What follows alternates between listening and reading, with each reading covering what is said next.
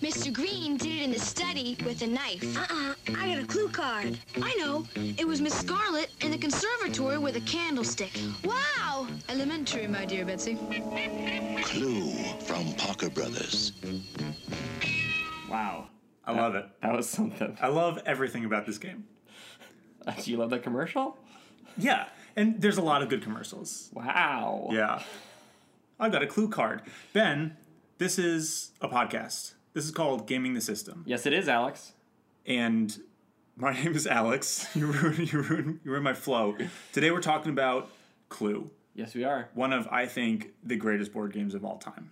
It's a pretty good game. and it's got a lot of relevance today. I think that when when we compare this, especially to the games we've played before, this has been in the top of gaming consciousness for like 50 plus years. I think it's hard. Like even Monopoly has deteriorated today, but Clue I think is still going strong. I don't know. A lot of people like Monopoly, but I agree. I don't. I've never met a single person that likes Monopoly. There are people that think they like Monopoly out there. Okay. Yeah, Clue's been pretty popular since its creation. Which was 1949. Yeah, it was Okay. released in 1949. Yep. Um, Well, today on Gaming the System, Yeah. we're going to talk about that history. First, we're going to talk about the game itself. Yep. a little bit a little overview of the rules. We'll go into the history.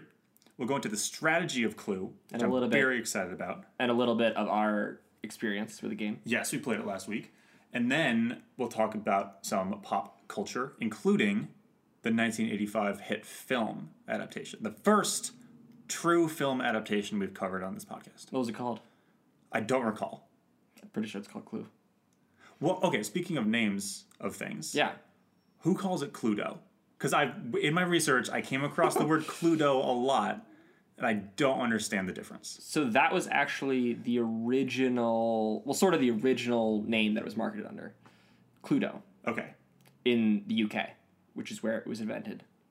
it's a, I mean, it's just a play on the word clue. It sort of is. It's actually the word clue combined with the Latin word ludo, which means I play. So it's Oh. it's actually a play on words.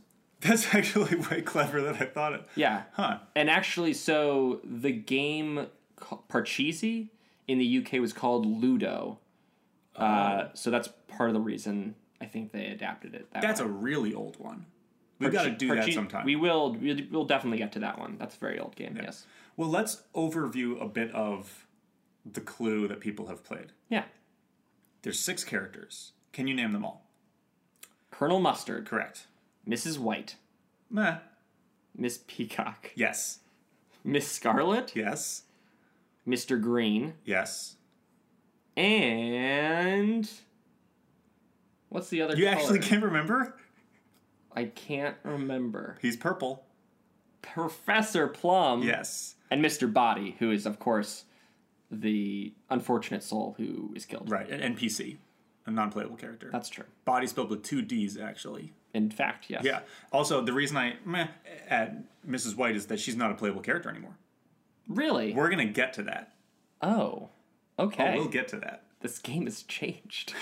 Well, that's we'll, we'll build to the changes that some say have strengthened the game, some say have ruined it. But uh, the classic game that hasn't changed over the years, you basically after selecting one of these players, you're exploring a mansion, trying to determine who or whom has killed Mr. Body.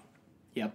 One person did it in one room with one murder weapon, and distributed amongst the players evenly or semi evenly are clue cards to basically di- uh, your evidence to disprove this. By having one of the cards, that means that that was not one of the things, not either not one of the people or not one of the weapons or not one of the rooms that was used in the murder. And eventually, by process of elimination, you figure out who did it. Yeah. The three, the combination of three cards that did it. And actually, what I love about this game is that the gameplay mechanics are super duper simple. And what it comes down to is your own personal notation strategy Yes. and a lot of luck. A lot of luck. The luck definitely plays a part. I won in the game that we played because I just took a random guess. Yes, you did. Yeah. An educated guess. but, Educated like, educated guess, but you I had a one in three shot. Right, right. I was pretty drunk, and my notation strategy was not uh, Very effective. No, I think we realized we realized when we were playing that everyone started with a very ambitious structure to our notes, and eventually it just imploded, and no one knew what they were doing. I think each person at a certain point realized I have messed up this entire experience. But we'll get there We'll get there. at the strategy section. So history. Let's Yeah. take us back, Ben, in 1949. Yeah, so 1949, we're actually going to rewind a little bit back from there. I wasn't expecting. That's this. when it was first published. So in the 19 early 1940s, Anthony E. Pratt and his wife Elva uh, came up with this new board game. He was actually inspired by um, murder mystery parties uh, during the interwar period. of which we have recently done one. We just did one. you know, yeah. it's worth mentioning. We're recording this episode on Halloween. It is spooky. It's very spooky. It's quite chilling. So we did a recent murder mystery party, and which tied into our whole clue motif. I would say it was great. It was on a boat. was that about? Alex wrote it. It was great. That was great. um, yeah, so so they came up with this game, and uh, Elva designed the board, and Anthony kind of figured out a lot of the details. And initially, it was called Murder with an exclamation point. It's catchy. They filed a patent for it in 1944. Um, in the original design, there were actually 10 characters. So there are all the original characters that we mentioned, and then Mr. Brown, Mr. Gold, Miss Gray, and Miss Mrs. Silver. Yeah, don't get that wrong. It was it was also Nurse White and Colonel Yellow, which I think they both changed for the better. But it was plum still. It was still Plum, yeah. They still, Interesting, okay. They still Plum. Yep. Uh, so this allowed for actually eight players um, to play, and there were nine suspects because one of those people was the victim. Oh, I actually like that. Yeah, and it was interesting. There were eleven rooms. So in addition to the regular rooms, there was a gun room and a cellar. For reference, there's nine rooms in the version that pretty much everyone plays today. Yes. There's some other versions, but nine rooms is your like your standard board. and there are no secret passages. In, Oh, in the interesting. original. Yeah. There were also nine weapons. So, in addition to some of the ones we used today, there's a bomb, a syringe, a fireplace poker, an axe, a poison, and a shillelagh. Do you know what a shillelagh is? I, d- I don't. I It's, can't. it's say. like a walking stick or something. All right, all right. Blast Um, from the past. I, would- I want to make this quick comparison to today because recent changes to the game, actually like 2008 changes to the game, Mm-hmm. introduced more weapons and more rooms and more characters. really? Yeah, That's really interesting. Not you can still buy like classic Clue, but the more recent versions. That's so fascinating that they like return to the form of the earlier overload of of combinations. So this is the original patented version. This is actually not ever sold. Huh. Okay. Um, this is just the patent. So also the really big play um, change was that the cards were not dealt out; they were distributed to the rooms. So you had to go to the rooms to see the cards. Okay. Also, your um, guesses were limited. You had a number of tokens to make suggestions about who might have done it, and once those run out, you can't make any more, which I think would be very difficult. I mean, that introduces the scenario in which like you could be out of the game, which is something that we haven't seen in a lot of these classic games. Like, there's it's very rare that you hit a point where like you're out and you leave the table and everyone else is still having fun. Clue does have that as an option. Like, if you do guess. If you if you make your accusation of what three cards you think are are in this little envelope and you're wrong, you're out of the game. But in theory, that's not going to happen until very very late on in the process. Right. I think in the original version, there's probably more um, reward for exploration because the cards are in the rooms. So you aren't actually limited in information. So you want to make your suggestions based on more information rather than just kind of wild guesses every turn, like in the current version. So in 1945, um, they went to Waddington's, which is a uh, game publisher, and they played the game with an executive there who loved it immediately. And once they were issued the patent, they sold it to Waddington's, but they couldn't print the game yet because of the war. So they didn't Which print it. which which war? World War II. Got it. Just check. Well, post-war shortages, they couldn't print it. Rosie the Riveter. It was Right? Am I- it was in England. Okay.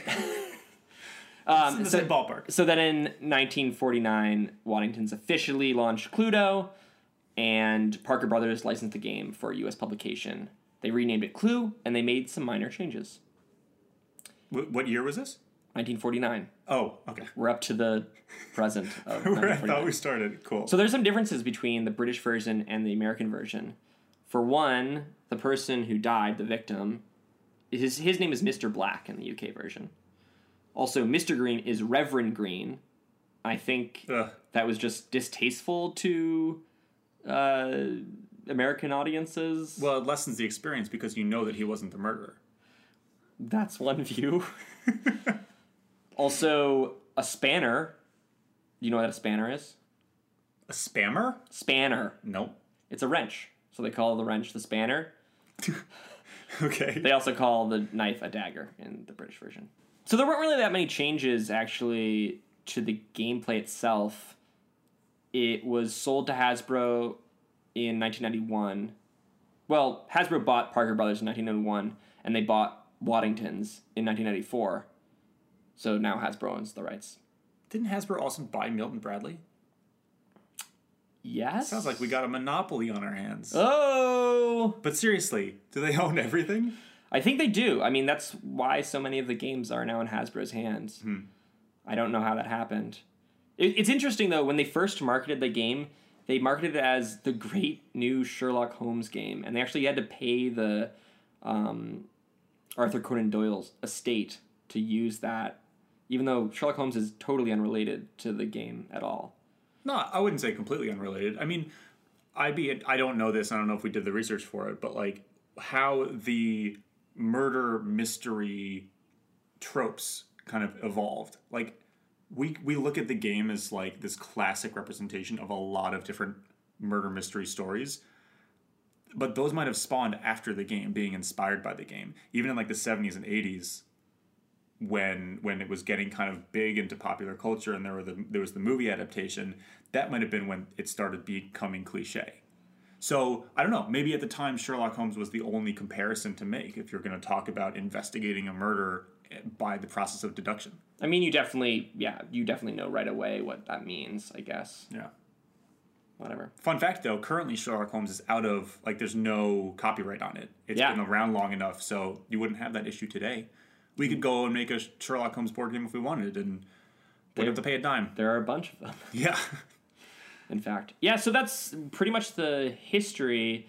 I know that after Hasbro acquired the rights, they did make a lot of changes, but I think that is more of the pop culture, maybe your aspect. well we'll get to that Yeah, I want to talk about strategy. let's do it. I'm itching to talk about strategy. All right. So when we played the game, like I said, everyone was kind of taking their own system of notes. We were trying.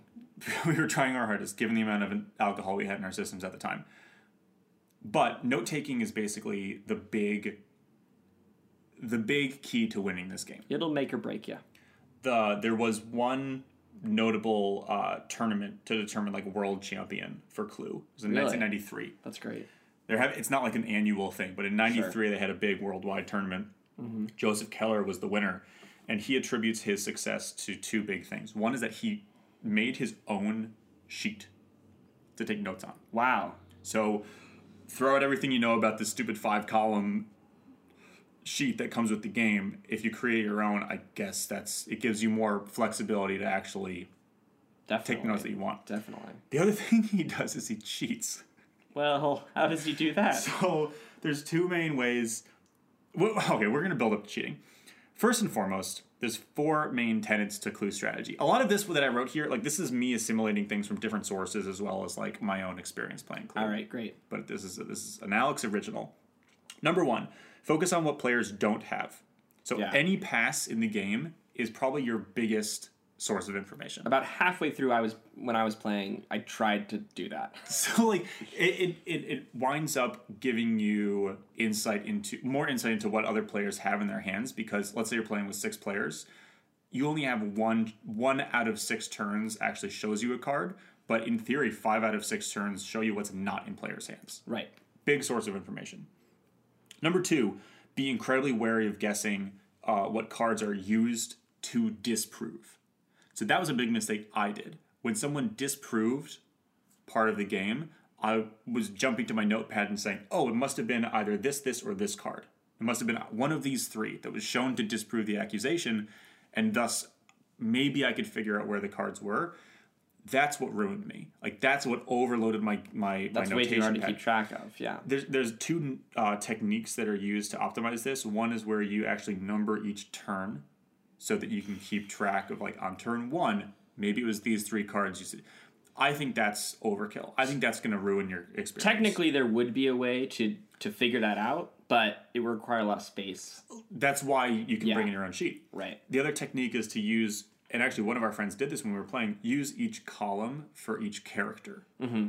It's five columns. I think that the original sheet that comes in the box was meant to be reused five times, not used yeah, for one game. Definitely. where drunk millennials are trying to compete with notation techniques. But that's another technique that's been noted online. Yeah. Um, trick number three is be really crafty in what cards you disclose. Yeah, that makes a lot of sense. So if you can keep one of your cards hidden in the game for as long as possible, do it because that's eh, you wind up screwing over everyone else in the game as opposed to showing cards willy nilly. So keeping track of what you've shown already. yeah. Yeah. And the fourth one, like I said, is to cheat. So the, the- Isn't that always there? The big one that is probably not allowed, but it's not explicitly said in the rules, is you should look at what other people do when they're notating their sheets. Like if like if you can see someone noting at the top of the sheet for people versus the bottom of the sheet for rooms, you can kind of glean what maybe someone disproved. That this comes up in a lot of str- strategy blogs, and again, it's not explicitly disallowed by the rules, but also I would say it's unsporting. very unsporting. the other thing, then this is what Joseph Keller did, is he would bluff. So he says that there's a lot of strategy to acu- making an accusation using only cards that you have in your hand. But that would require you to have a room, a Yes. person, and a weapon. Yes. But in doing so, you basically you're sacrificing one of your turns, which I would not do because I see your guessing turns as being very valuable, but in theory you can throw so many people off the scent that you give yourself a long-term advantage. Now, this isn't some, this isn't a strategy I recommend, but it is noted by the current and by current I mean 1993 world champion of clue. I don't know how long that would last though, because as soon as somebody else guesses, well, I guess as as soon as somebody else guesses one of the things in your hand, they would know that you did that. Possibly. But possibly. Now, I now, can see how it might be so effective. here's so here it also it there's a couple specific strategies that like really get into the nitty gritty of the rules. The big one is to travel as little as possible on the game board, right, because And you're that- wasting turns when you're not in a room. and that comes down to honestly the the weird part of Clue that makes it impossible to really analyze is that your player token can be moved by other players. Yeah, yeah, that, That's just it's really hard to deal with that. it throws it all for a loop and that's why it comes so much down to luck because if you wind up being a player that's a that that is the murderer you have a huge advantage you're deliberately going to be moved to rooms that are of that are prime suspect areas Maybe, but then you also have no control over where you're moving around. that's also true so that's another detriment Yeah. but in theory most of these rooms will take because you have to decide if you want to go to a room before you roll you can't roll and then see that's another nitty gritty part of the rules in theory you could be losing guessing turns by transiting between rooms yeah, also definitely. and the rules state this you have to actually move into a room it's not if you land on the square in front of the doorway which is the way that i used to play but i think that's just a trick to make the game go faster Yeah, I think so. Uh, and the last one is to pay attention to opponents' placements. Because if you are helping an opponent by moving them between rooms, Yeah. or you can hurt an opponent by moving them between rooms, Mm-hmm. it, it becomes a bit of a metagame moving people around the board in ways they wouldn't expect. Hmm. Yeah. yeah i i don't know how much i like the moving um opponents It's with a pain in the guess. butt. It's a pain in the butt when it affects you. i really i'm not sure that the game should work that way um but i kind of get why you do it because it helps to have the visualization of the guess in whatever place with whatever person Yeah, there's also there's some strategy around using your piece to block access to rooms. That seems like it's going to be so rarely used though. you're wasting turns you can't guess if you're not in a room Yeah. But I do believe it was referenced in the Clue movie because they keep having trouble getting into rooms around each other. I take that as a pretty Oh, that's, clear uh, uh, interpretation. Yeah, of the I rules. think so. So now is the moment of truth, Ben, which I think a lot of podcasters are are or our podcast listeners are eager to get to. Which character is the best character to pick? I think it's Mrs. Peacock. Do you really? I think that's right Why? because she can access the room fastest or something like that. Miss Peacock has. I actually have an entire table written down. Oh. Miss Peacock has seven spaces to R one, meaning room one, but everyone else has eight. Oh, okay, yeah, yeah. yeah. I say that's totally moot because it's going to take her at least two turns to get there anyway. yeah, but it's could it could benefit you. I don't know. Maybe in a slight possibility it could. Uh, Mrs. Mrs. White. White has the most rooms that she's close to, right? Yes, Mrs. White and Mr. Green are tied with access to four rooms off of R2, which is your second possibility. R3, which is in theory in three movements, how many rooms you could get to. Green and White get access to eight out of the nine rooms on the board. Oh wow. So those are two good go to characters, but I argue that there's one better character, and that's Professor Plum Coolest name. coolest name.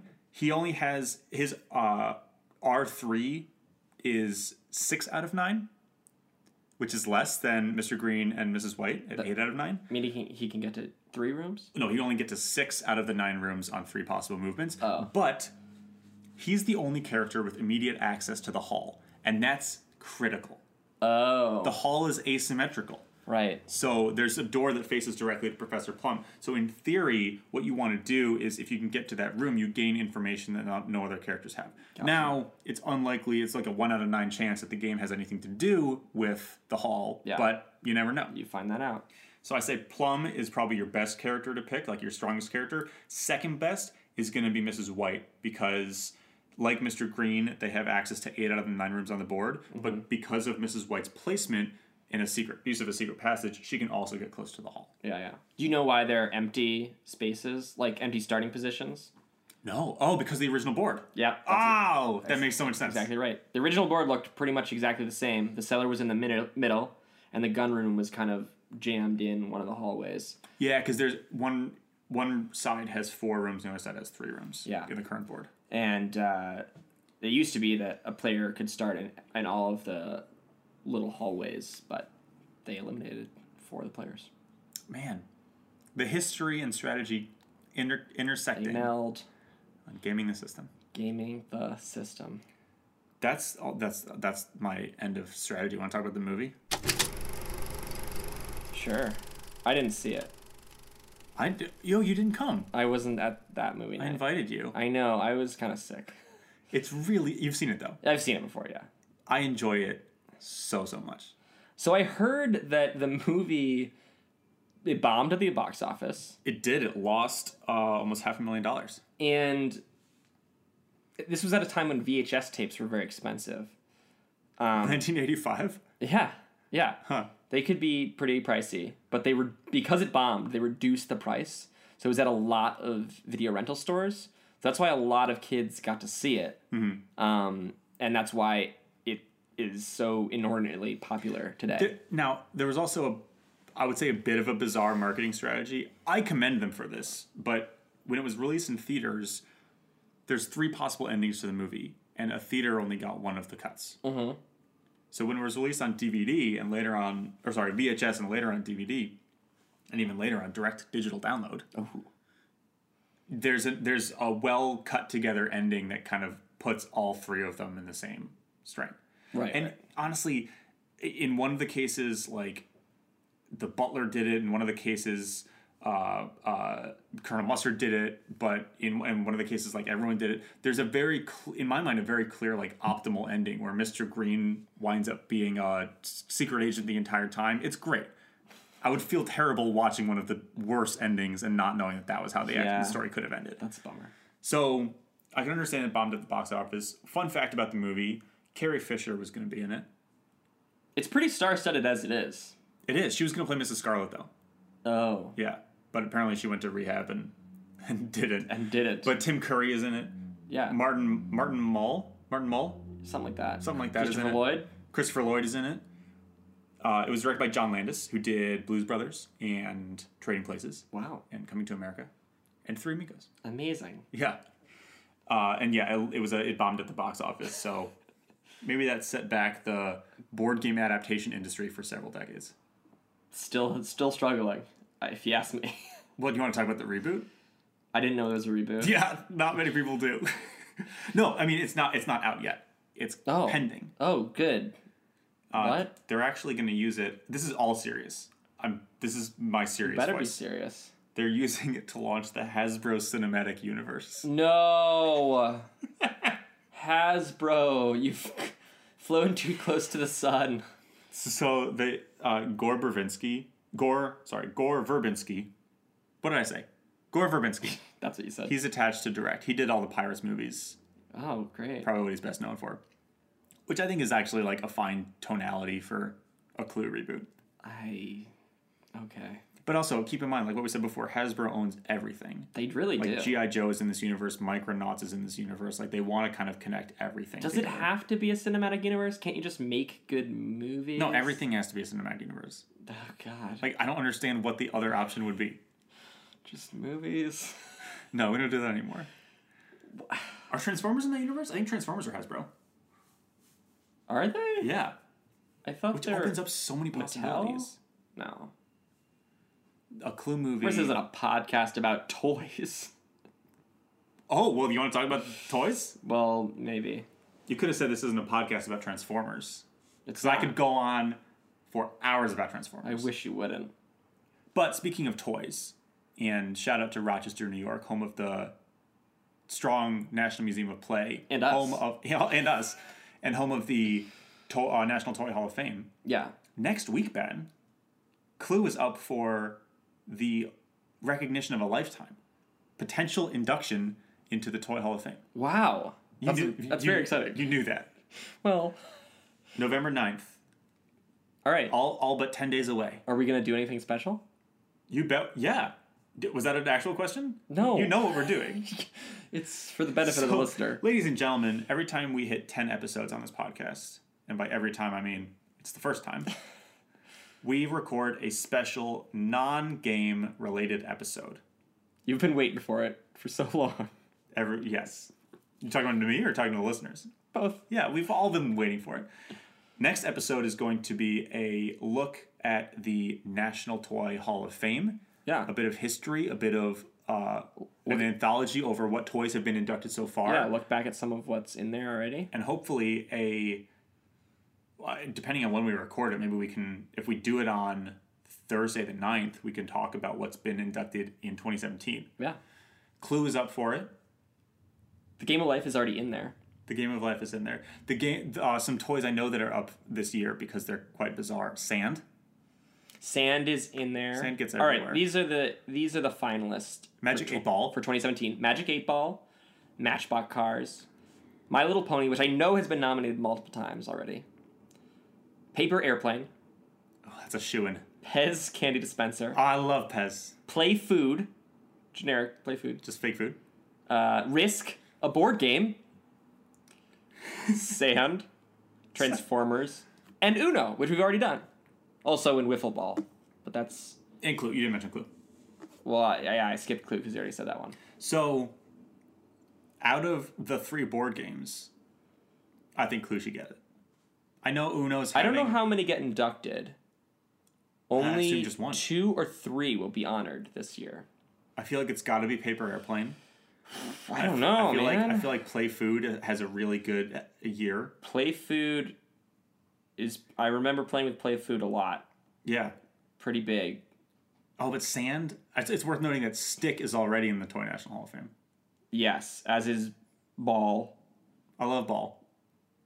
Maybe Rock. No, I don't Love think Rock. Rock. I don't think Rock's. in Well, let's not let's not bite off more than we can chew. Yeah. We will get into the nitty gritty next week on our Toy Hall of Fame anthology. there. yeah, I look forward to it. I do too. Uh, do you have anything more? That's kind of my recap of. the I game of Clue. don't. I I think that's pretty much it. I really, really enjoy this game. It, I think it is fun to play. I think that as a kid, you kind of you take simple notes, but as an adult, you push yourself to get drunk and see how complex of a sheet of paper you can fill out. I would advise you not to get too drunk, or at least figure out what your note taking strategy is before you get drunk. Yeah, know your limit. Know your notation limit. uh, ben, if people wanted to engage with us between episodes, where can they find us? Just walk up to us on the street and say hey. Yeah, well, that's the easiest way. Right. Second easiest way is Oh, on, on Facebook. You can go facebook.com slash GTS podcast. yeah, On SoundCloud, you can go to soundcloud.com slash GTS podcha- podcast. yeah. We're also in all the Apple apps. Well, the all well the podcast ones, Yeah, well, I suppose. and they changed the app so it's easier to rate and review us on iTunes Really? on the podcast app. Yeah, Did you tell me that before? yeah. You said you hadn't updated your iOS. Oh no, I never do. Update your iOS, guys. And This isn't an iOS podcast, Ben. This is a where can they gaming find podcast. us on Twitter? Gaming Thy System, Wonderful. a ye old account. People are clamoring. GTS for it. podcast was taken. This is old news. Ben, I thought of a I thought of an outro for us. Yeah. What I'm going to do is I'm going to say so at the beginning of the episode we only play a clip of the audio. Mm-hmm. So I'm going to give our outro, and then I'm going to play the full audio. Oh, I like it. Give a little buffer, Cool. and this outro is non-negotiable. I don't like that. Ready for it? Yep. What we say at the end of the episode is we say, live, love, learn about board games. Okay. Fine. Do we alternate? No. Okay. Oh, we can say it. Live. love. I didn't know we were alternating. Learn about board games. Bye, everybody. Detective has to be observant, Enjoy this clip. cautious, and cool. When you play Clue, you have to figure out who did it. There are suspects, weapons, and scenes for a crime. Mr. Green did it in the study with a knife. Uh-uh, I got a clue card. I know.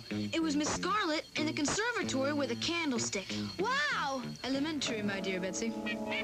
Clue from Parker Brothers.